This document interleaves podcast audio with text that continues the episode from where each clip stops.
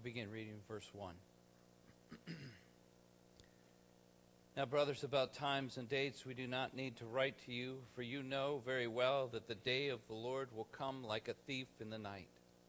While people are saying peace and safety, destruction will come on them suddenly as labor pains on a pregnant woman, and they will not escape. But you, brothers, are not in darkness, so that this day should surprise you like a thief. You are all sons of light, sons of day. We do not belong to the night or the darkness, so then let us not be like others who are asleep, but let us be alert and self controlled. For those who sleep, sleep at night, and those who get drunk, get drunk at night. But since we belong to the day, let us be self controlled, putting on faith and love as a breastplate, and hope of salvation as a helmet. For God did not appoint us to suffer wrath, but to receive salvation through our Lord Jesus Christ. He died for us so that whether we are awake or asleep, we may live together with him. Therefore, encourage one another and build each other up, just as in fact you are doing. Let's pray. Father, we pray as we open up your word, we open up our hearts, our minds to hear and receive what you want today. Lord, even as we continue on with part two of what we started last week, may we be open to thinking through this in a way that perhaps we did not before. That we would constantly want to be not only hearers, but learners and doers of your word. For today is not about anything that I say, but it is about what are you saying here in your word. Help me to speak that. Fill us all this day for your purposes. In your name we pray, Jesus. Amen. Amen.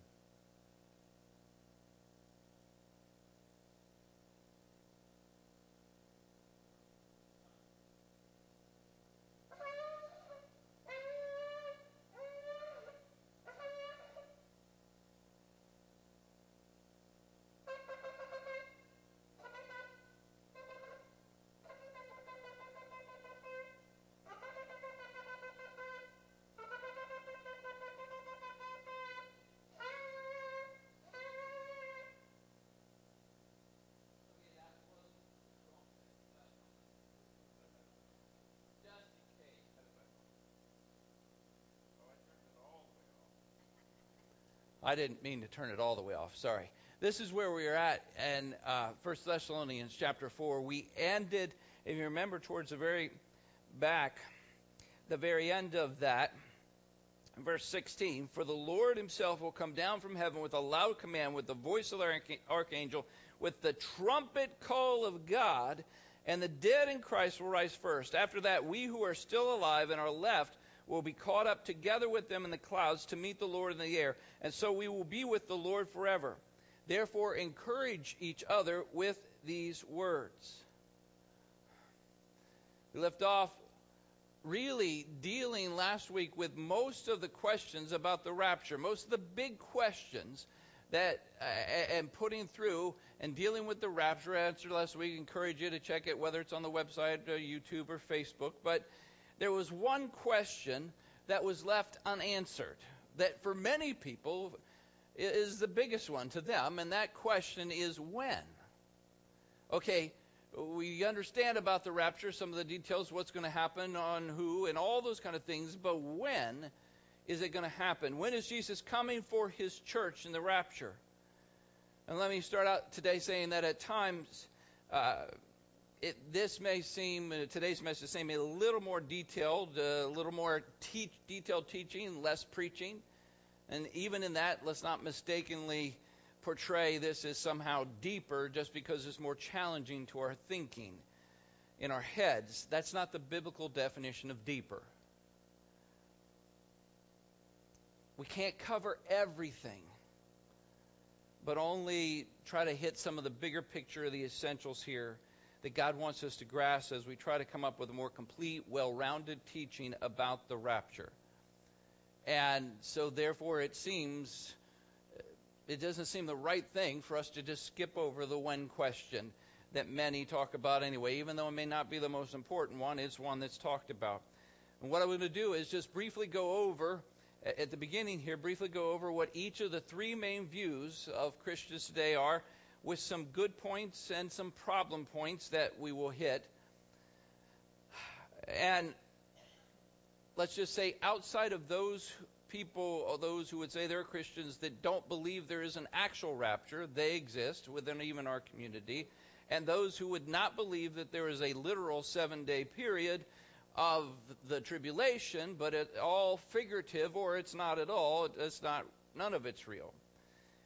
Outside of those people, whatever we share today regarding this, there's no need for any big debate.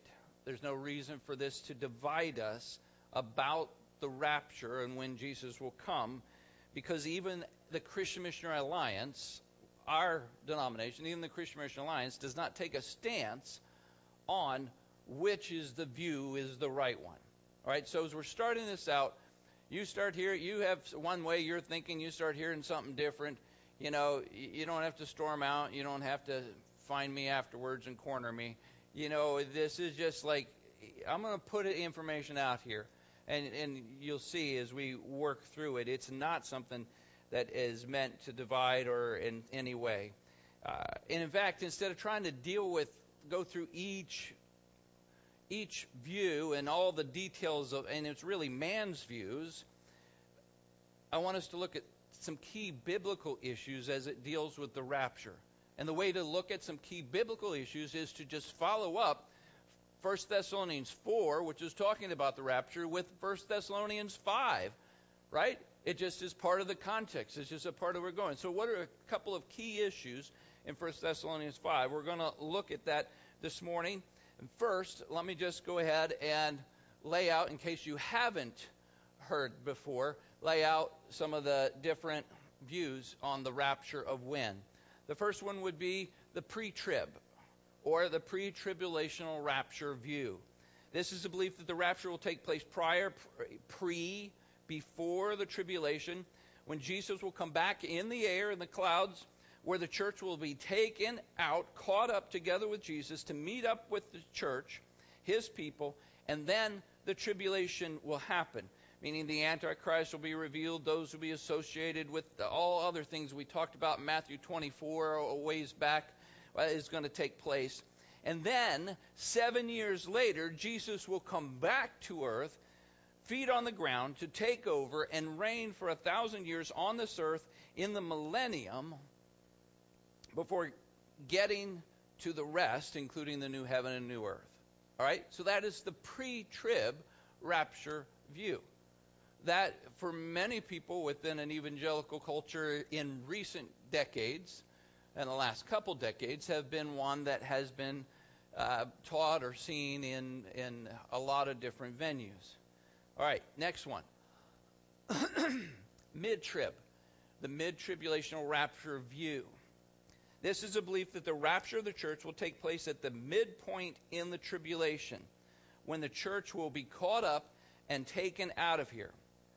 But the church will endure the first three and a half years, but be taken out before the last three and a half years that they would see as a period of divine wrath. They would call it the Great Tribulation. So the church would be spared most of the worst of the tribulation that comes from God. And then that three and a half years would finish out. Jesus would come back, and the same things I just mentioned about the other. There are some similarities uh, in the mid trib between the mid trib and the pre trib, and actually similarities in the mid trib and post trib. There's kind of, they're in the middle. Not exactly, but it's kind of, I'm, I'm simplifying. Finally, uh, the other view uh, that is more most common is a post trib, post tribulational view. These are the, and when I say that, not that the post trib is most common, but these three together are the most common. The post trib view, they believe that the rapture will take place after or at the end of the tribulation.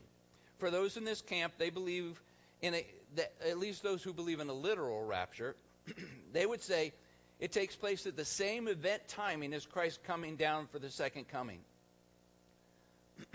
in other words, he just makes a stop, so to speak, swings by, picks up the church, who gets caught up in the air with him, translated into the glorified bodies, and then will come down with him literally to the earth to set up his kingdom in the millennium. So it just kind of happens at one time. Now, some would say there's only, therefore, one coming, but he does have to get the church and bring them, bring us here. So it's all kind of all one kind of thing as it moves on here. So, which one? Which is the rapture, the real rapture view? Right?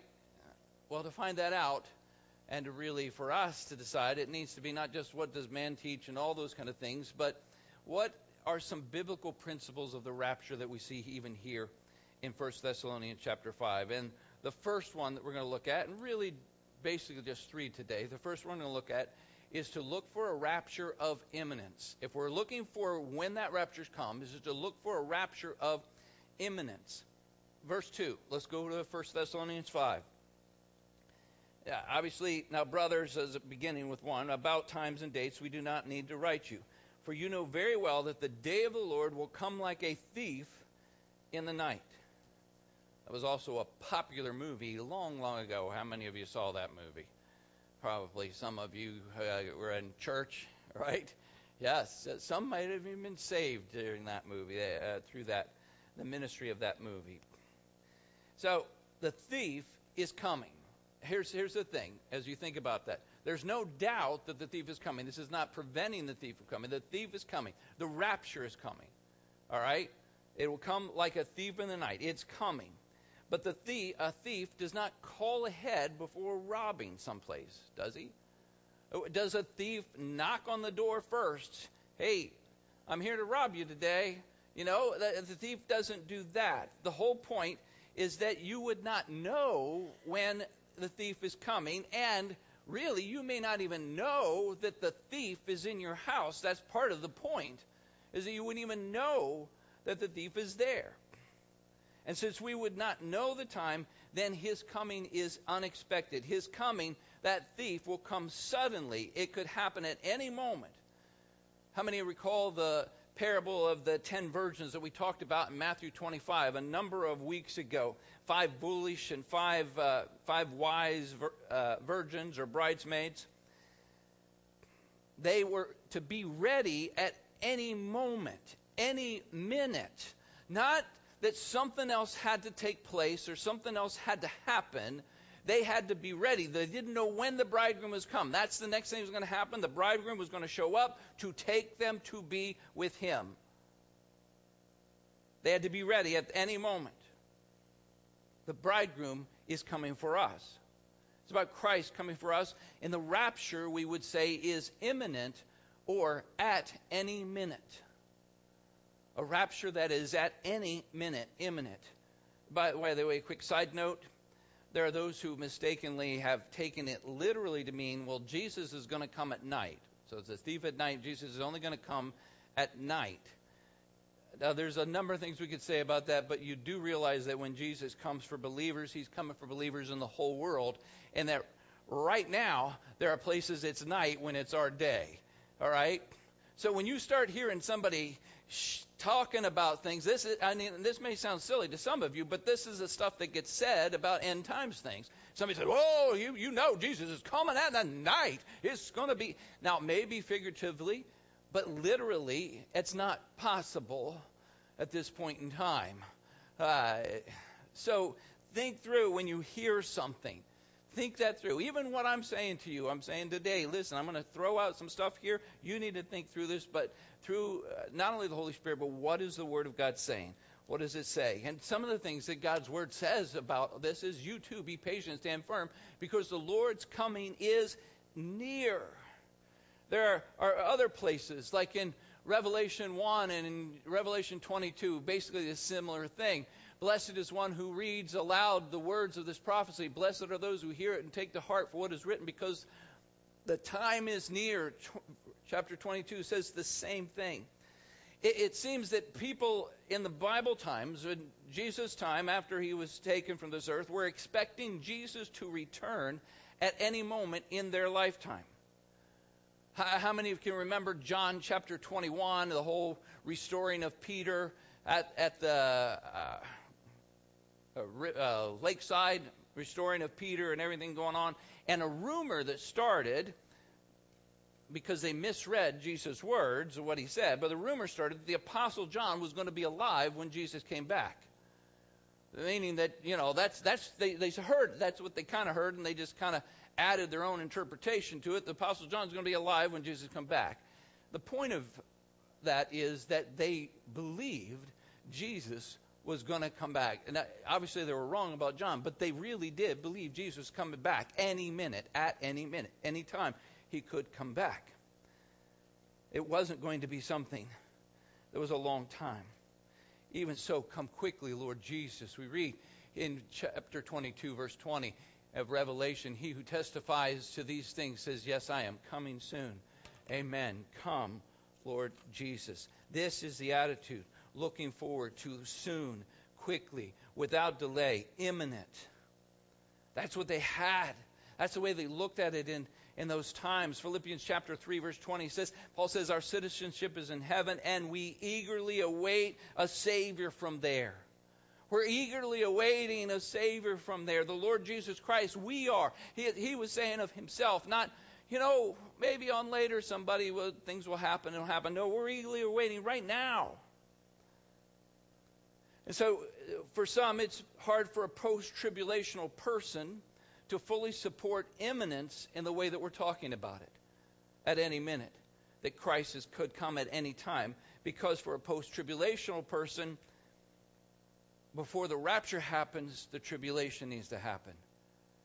And there are lots of things that we read in the Word of God that are going to happen in the tribulation that have to happen beforehand. So it can't happen at any minute. In other words, Jesus can't, in a post tribulation view, come back at any minute because there are other things that have to happen first. Last week in 1 Thessalonians 4, it seems that there was some confusion regarding the end times by the Thessalonians. It may be that they thought that they had missed the rapture.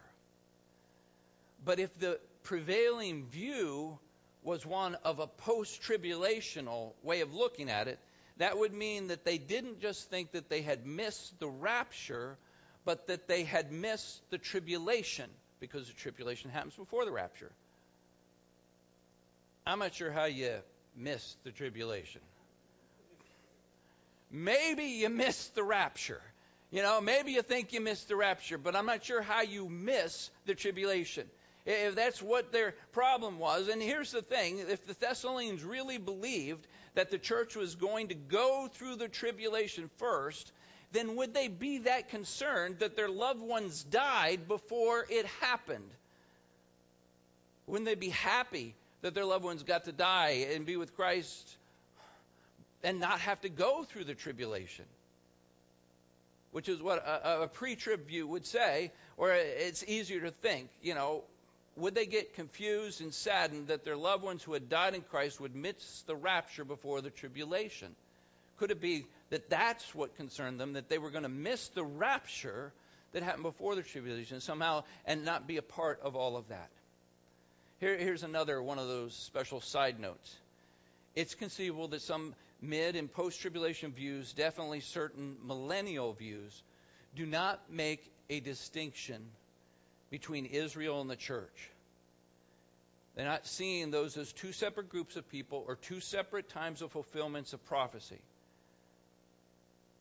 And I just say this to make note, since there are some who talk biblically about the importance of Israel, and yet they hold eschatological, and yet they hold end times views that are in contradiction to that and they're just not nobody's challenging, nobody's stopping them to say, "Hey, think for a minute." You're saying that you believe Israel and separate and the things that happen and what's going to all goes on, and yet the view that you hold is not that view. The view that you hold is in contradiction to that. Those in the pre tribulation view of the rapture would see their position as the best one in support of imminence, that it could happen at any moment. There's a sense in that line of reasoning that neither the mid or the post trib rapture views can happen at any moment, right?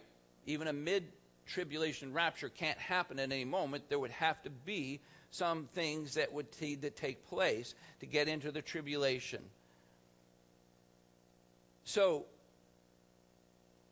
to go that direction, we would either need to change how we view these verses and what sudden, soon, and unexpected mean.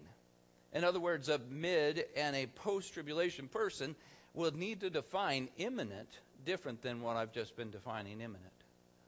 Would have to look at it differently. I'm not saying that that's not uh, impossible to think that way, but a post trib and the variations would try to say, listen, you can't separate the rapture and the coming. They all take place on that, and it says right here in, in 1 Thessalonians 5, they will take place on the day of the Lord. That day of the Lord, we just read it in verse 2, for you know very well that that day of the Lord is a day. It'll take place.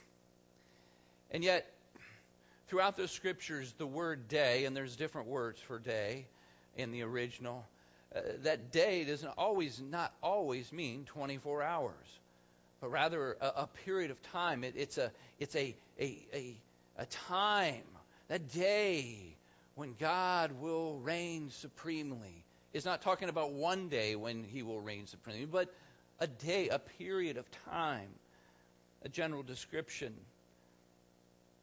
So, the, yeah, just thinking about a thousand, you know, the thousand years is like a day to the Lord thinking through that. It's what what all of this. So as we think about this, between the rapture and the second coming, and trying to say that they have to be together is not necessarily a concern, especially in relationship to the others.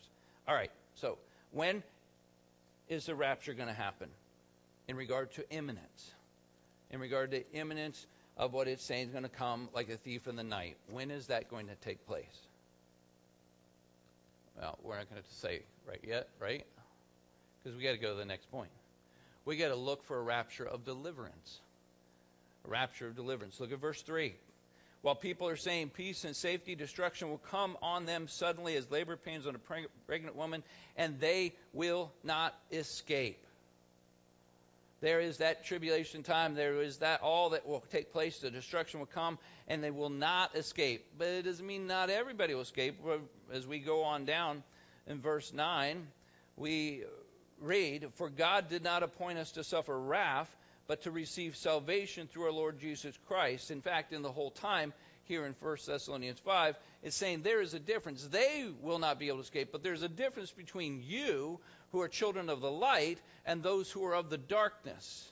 It's not going to take you by surprise, it will take them. It is a whole different way uh, of thinking, recognizing, uh, as many would say in verse 9, therefore, that God does not have wrath and darkness planned for his people.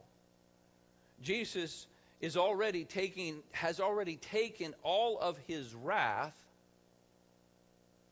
on the cross and delivered us from that before the tribulation comes. Why would God's people go through a wrath when the wrath of God has already been poured out upon Jesus on behalf of them and they've already received that? Uh, let's look at some verses that deal with this. For they themselves report what kind of reception you gave us in 1 Thessalonians 1 9. They tell how you turned to God from idols to serve a living and true God and to wait for his Son from heaven, whom he raised from the dead, Jesus, who rescues us from the coming wrath. So, in case for some reason we're thinking that that's not about what it's about, it's just about, uh, in 1 Thessalonians 5, just about wrath in general, there is a coming wrath that is is, talking about. As well, Luke chapter 21, verse 34 and following.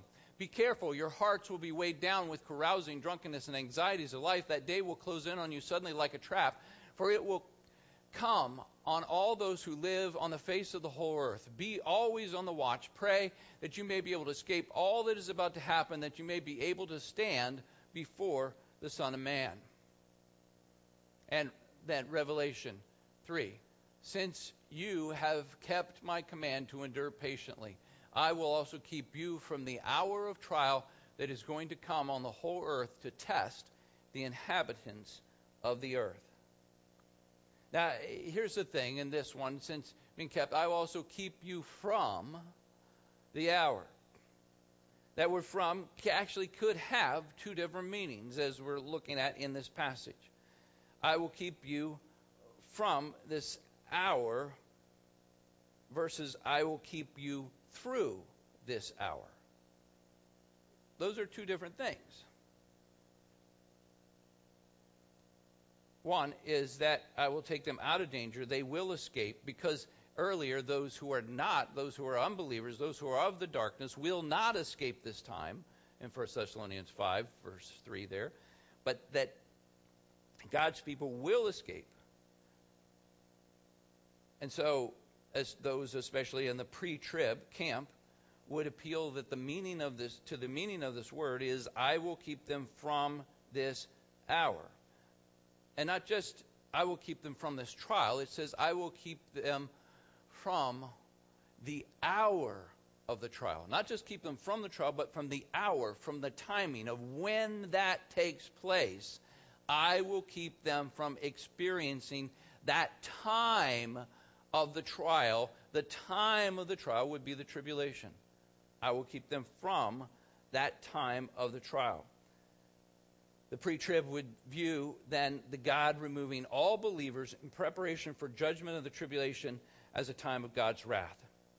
And that's what that is. Uh, Revelation 6, verse 17. For the great day of his wrath is come. Who shall be able to stand? It is about God's wrath come. Who should be able to stand?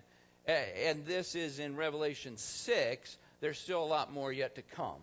And wrath is being poured out. This is not just of the end of time type of thing, but this is going through the, the things in Revelation for that great day of wrath comes. So the pre-trib question is, how can we go through an experience of the wrath of God, as it's called, and those who are in Christ are no longer under any condemnation, as Romans 8 says.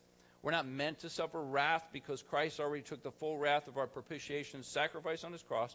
Those who believe that Jesus comes to rapture us out of the tribulation, then, out before the tribulation, think about dealing this that the rapture is giving us uh, delivering us from the tribulation, like he's done in other times. How many Noah and the ark, right? God's wrath poured out. Noah, and during Noah's time. God did not just, we say, is God did not just deliver them through, like, you know what, hey, they're out there, the flood happened, but God gave them supernatural strength so they could tread water a really long time. He helped them through it. You know, He didn't just help them through it, He delivered them out of it, so to speak. They didn't have to experience the flood and the danger and the and the overwhelmingness that uh, destruction in their own lives, obviously in the lives of those around them, but not themselves. They were delivered from God's wrath through the ark. But is deliverance from God's wrath the only way to read this past, these passages that we've just mentioned? Is that the only way? And we've already said, no, it's not the only way. There's a difference in thinking from or through tribulation. Has God protected the church through times of tribulation? Through things that have happened very badly to uh, uh, persecution of the church? He has. And there were those who would say God will continue to do that. Uh, there has been plenty of little t tribulations that have come to the church that God has delivered us through. Not from, not keeping us from having to experience them, but He has delivered the church through it. God has helped the people through the fire and through the flood. And in fact, God has used the fire of those tribulations to purify the faith of his people. God's been used to dealing with his people in this way and delivering them through throughout the Word of God. which is part of the reason that those who might have that mid trib view split the difference there. Those who have the post trib view would say that's what's going on. There's a deliverance of God's people, but it is through. And, and those in the mid trib kind of straddle the middle line, so to speak, because they would say that God delivers the church through the first half of the tribulation, the first three and a half years. But then God takes the church out of the second half, the second three and a half years, because that is when God's wrath happens.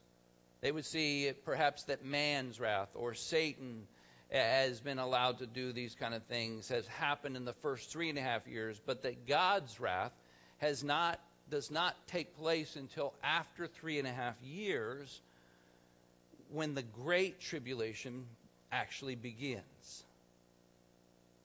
Again, that's trying to make an uh, argument from omission, um, just like pre-tribs make arguments from omission by saying, "Hey, the church is not mentioned. It's uh, the church in Revelation uh, up to chapter three or right around that time. The church is mentioned numerous times. You look for the word church, you'll find it numerous times. You will not find the word church until like chapter 22 in Revelation then. So it's not the church isn't mentioned in Revelation. It's just at the beginning it's mentioned a whole lot. It's mentioned at the end, but it's not mentioned in between. And you know what happens in between? the tribulation. And so they would argue that the church is not mentioned during that time of the tribulation because the church isn't in the tribulation. Now, it sounds good, and I'm not saying that that can't be one of your things that you use as the way, way you believe, but it's usually not best to stand our arguments on omission of what's not in God's Word it's better to use what is in God's Word. What is there? In the same way with this, the mid-trib view talk about this uh, that I was just mentioning. Uh, some would question how we can see that those early on judgments are not ultimately wrath from God. How, how can that not be those things? How can they not be coming from God? Early on, before the Great Tribulation, not only as the judgment seals are being poured out, but even before that. There's this scene in heaven in Revelation chapter 5. I have a couple different slides up here that will cover this. Then I saw in the right hand of him who sat at the throne a scroll with writing on both sides and sealed with seven seals. And I saw a mighty angel proclaiming in a loud voice, Who is worthy to break the seals and open the scroll? But no one in heaven, on earth, or under the earth could open the scroll or even look inside. And I wept and I wept because no one was found who was worthy to open the scroll and look inside. And one of the elders said to me, Do not weep. See, the lion of the tribe of Judah, the root of David, has triumphed. He is able to open the scroll and its seven seals. You recognize that the seals, the seven seals, deal with the judgments of God. Then you read in chapter 6, right after this, in case you didn't get that only Jesus was able to open, only Jesus, God, was able to open the seals of judgment. Then in Revelation 6, I watched as the Lamb opened the first of the seven seals, and I heard one of the four creatures saying in a voice like thunder, Come. I looked, and there before me a white horse, its rider held a bow, and was given a crown, and he rode out conqueror bent on conquest. When the Lamb opened the second seal, I heard the second living creature say, Come. And it talked about that rider and what took place. The point of this is that if only the second half of the tribulation is God's wrath, then why is it God is opening the seals that's bringing the wrath of these things? That's bringing this. To say that it's not His, it is God, Jesus, who is opening these. There's some questions that need to be answered in, in this, thinking through. It'd be a stretch to say that God's wrath is, is not coming when it is the Lamb of God who is the one who brings that, who opens that. There are other issues uh, to work out all the timing in a, in a in a mid-trib view, uh, opening of the seventh seal, the great day of wrath at Revelation 6:17, but the seventh seal is mentioned in 7:14. The sixth seal would come before the seventh trumpet in the mid view, and all kinds of just there's a lot of different timings that sometimes just don't seem to match up. It sounds good when you put it in a in in one part, but the other parts don't match up. The same way can be said about all of these views. In fact, let's pick on the pre trib for a moment. Doesn't it seem like it's easier for Christians to look forward and want the rapture to happen sooner than later? I mean, who wants, how many would like the rapture to happen later? All right, how many would like to go through the tribulation? okay, you know, so here's the thing: we we want a pre-trib rapture. That's part of. There's nothing. Uh, there's nothing. You know, not only because it would happen, we wouldn't have to go through that, but because there's nothing that has to take place. It can happen at any minute. Right now, we look forward to be with Jesus, getting out of here, getting out of the tribulation. Could it be that we could lose some objectivity in deciding which is the right view of the rapture by leaning into this somewhat selfishly, thinking to ourselves, well, I really don't want to be a part of this, and I think this is what it's going to be? even while the rest of the world is in terrible straits, needs to be delivered, longs to be delivered, needs for Christ to come, set up his reign and rule in their hearts today so that they don't a part of that then. All the views need to explain about the saints in the tribulation. Earlier in chapter in Revelation chapter 7 later than this, in Revelation chapter 7, there's a talking about the great multitudes from every tribe and nation throne. They're all worshiping God. And then this happens in verse 13 and 14 of chapter 7. Then one of the elders asked me, These in the white robes, who are they and where did they come from? Sir, you know, he said, they are the ones who have come out of the great tribulation. They have washed their robes and made them white in the blood of the Lamb. These are the martyrs of faith in Jesus who came out of the great tribulation. We got to be able to explain that. You got to be able to explain how is it if the church gets raptured out before the tribulation, we have those in Christ who went through the tribulation. And this is not just for the pre trib, but for the mid trib, because the mid trib say, well, it's the great tribulation, the one that really matters. It says great tribulation right there. So, how do we explain that there are believers in that tribulation if they've all been taken out.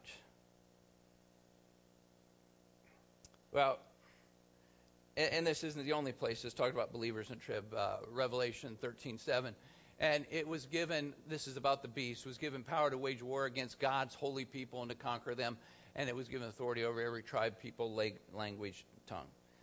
Uh, you can check out other places like Revelation 20, verse 9. The, the point is, if the church is raptured, how do we get believers in a tribulation? And there are those who would say that these are two different words. The church, we're talking about the church, and this time in the church, but then there still are believers in the tribulation. It's just the church is taken out. That doesn't mean that people don't start, don't keep believing and come to know Christ in the tribulation. There's so much more to all of this and the whole context of other end times happening, but it includes those who believe in Christ in the tribulation that are both Jewish and Gentile. Uh, just imagine the rapture takes place in, in whichever view, let's just take the pre trib view, the rapture takes place. Can you imagine the media spin of the absence of all of these people suddenly? Suddenly just disappearing from this earth? Now, Imagine the spinning that's going on in the minds of those who knew some of those people, those who were family members, who grew up in church, never, always knowing, never following and being committed. Those who've heard the gospel were rejected it. Can you imagine their response as the world just continues to go farther, farther into a terrible tribulation? that some would turn to Jesus. They've heard about, or that they would hear about, even as the evangelization of the Jewish people coming back to God takes place during the tribulation time. And here's the next thing that needs to be explained by these views. If all the believers are raptured out and resurrected and with Jesus, and they and the unbelievers are judged before the millennium, who are the believers in the tribulation that had a mortal human body that will go into the millennium? Obviously, we've just established there are some who are martyred for their faith in Christ during the tribulation. But there are still others who are alive in human bodies that go into the thousand year reign, the millennium. Those who will be married, have children, great grandchildren, etc., etc. Isaiah 65 is where we looked earlier, and we interpreted Isaiah 65 in an earlier message as a millennial, uh, a thousand year reign kingdom passage, not something about heaven. Because that's where he talked about the, in the what will lay down with the lamb? The wolf will lay down with the lamb, not the lion. Remember we talked about that? All right, so in that same passage, same exact place, in verse 20, never again will there be in it an infant who lives but a few days, an old man who does not live out his years, the one who dies, dies at a hundred. We've been talking about the lion or the wolf laying down with the lamb. We've been talking about the millennium and the thousand year reign to say the one who dies at a hundred will be thought a mere child. The one who fails to reach a hundred will be considered accursed. So there are those who have mortal still these fleshly bodies that enter into the millennium.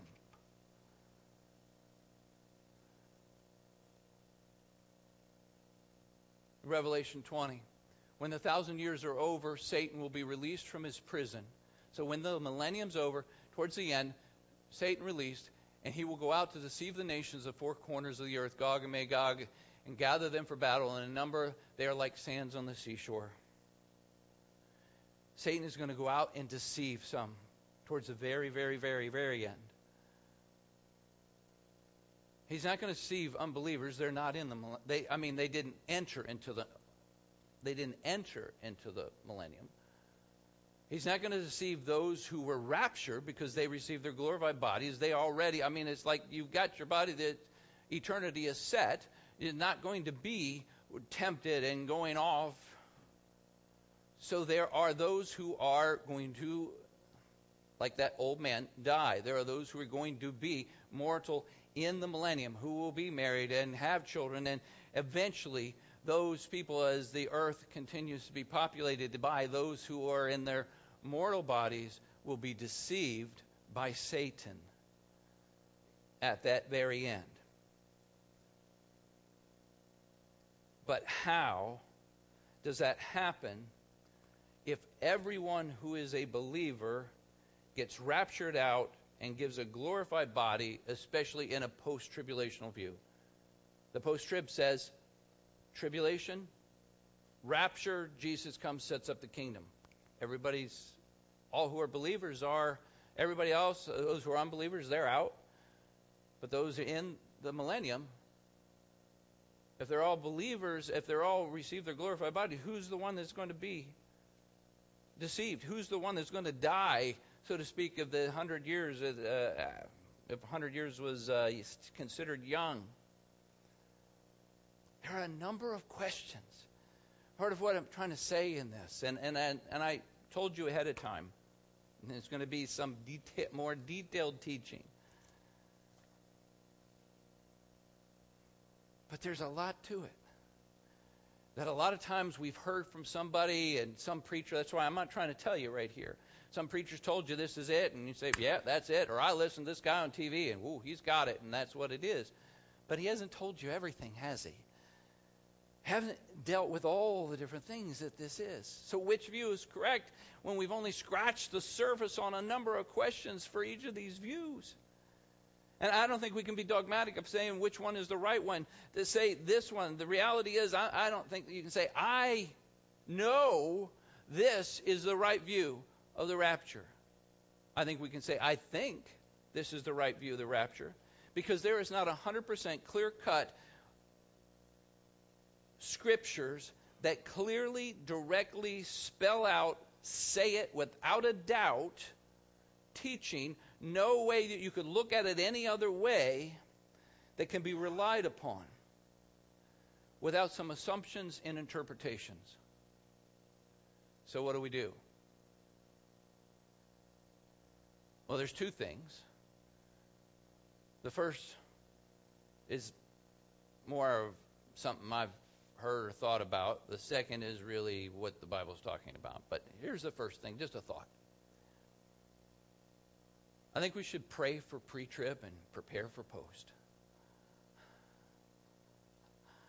You know, I, I, in some ways, I think wisdom would be to pray for pre, prepare for post. But could it be said that none of those views are correct? That there's a sense that all the views have weak, not just that they have weaknesses in their points and all that, but it could it come back to the actual picking of the the the time of when Jesus is going to come back? I, I realize we're not picking the exact date, but we're still dealing with the time that would say they goes. Some would say goes against what the what the Father said nobody was going to know, like in Matthew 24. Perhaps many of us would actually be more ready if we weren't really sure. Because, see, that's the next part. If you're looking for a rapture, you need to look for a rapture of readiness that leads us to readiness.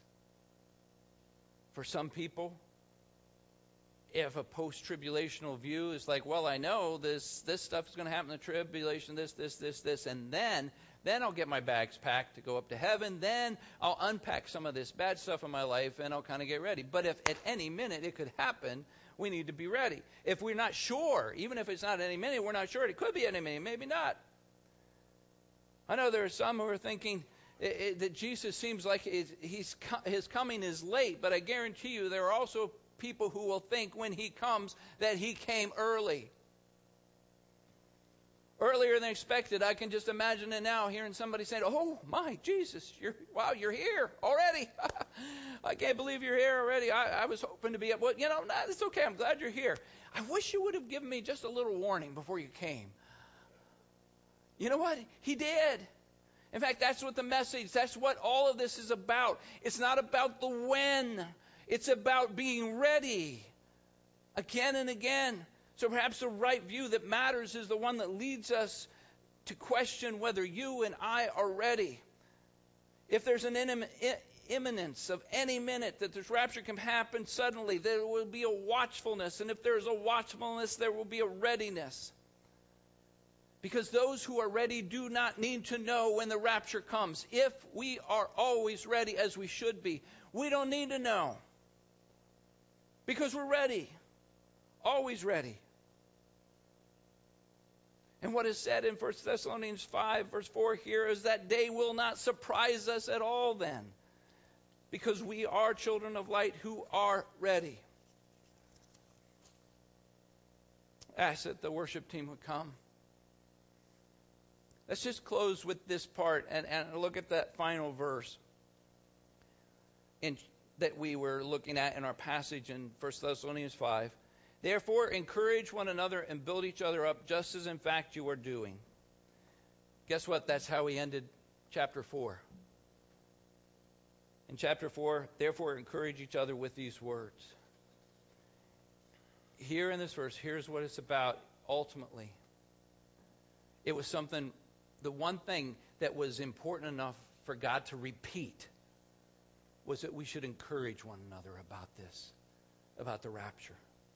It should not be something that brings division or uh, discord or disagreement about it. Instead, it should be something that encourages us, exhort one another, encourage one another to be ready. Not just some academic exercise of expanding our head knowledge. But getting our heart and our life ready and encouraging one another for that. Father, I pray that you'd help us in all of these things to have the view that you want us to have on the rapture. Not about what is the, the right man's view on this and when and all these things, which camp should I be in. But we should not be looking for this sign or that sign or this thing to happen or that. We should not be looking for the when. We should be looking for you, Jesus. That's what it's about. Rapture is about you coming for us. Let us have a heart that longs for, that is watching and waiting and wanting you, Jesus. Even so, come, Lord Jesus.